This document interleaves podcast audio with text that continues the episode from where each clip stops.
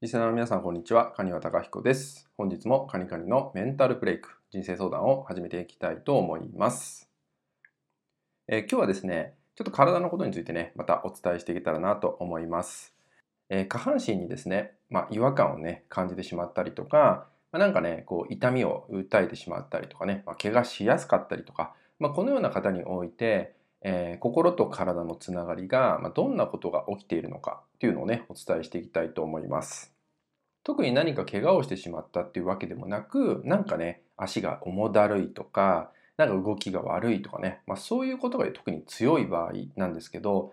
この時っていうのは、あなたが今からやろうとしていることとかね、行こうとしている場所とかなんですけど、そういうものにおいて何か嫌悪感を感じていることがとても強いです。行きたくないって感じちゃったりとか、嫌だなって感じてしまっていることが多かったりするんですよね。よくあるのがですね、仕事の前になると足がねつってしまうとかね、足がだるくなってしまうっていう症状を訴える方って意外と多いんですよ。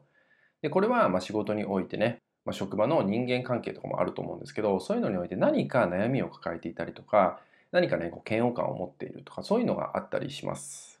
なので、下半身の症状がね、なんか違和感があるっていう場合だと、心のサインとしてどんなことがあるかっていうと、やはりあなたがねこれから行く場所、これからやろうとしていることにおいて何かねまだストップをかけているものがあるってことなんですね。でそういう部分を振り返っていただくっていうのがね、そういう時間にしていただけたらなと思うんですよ。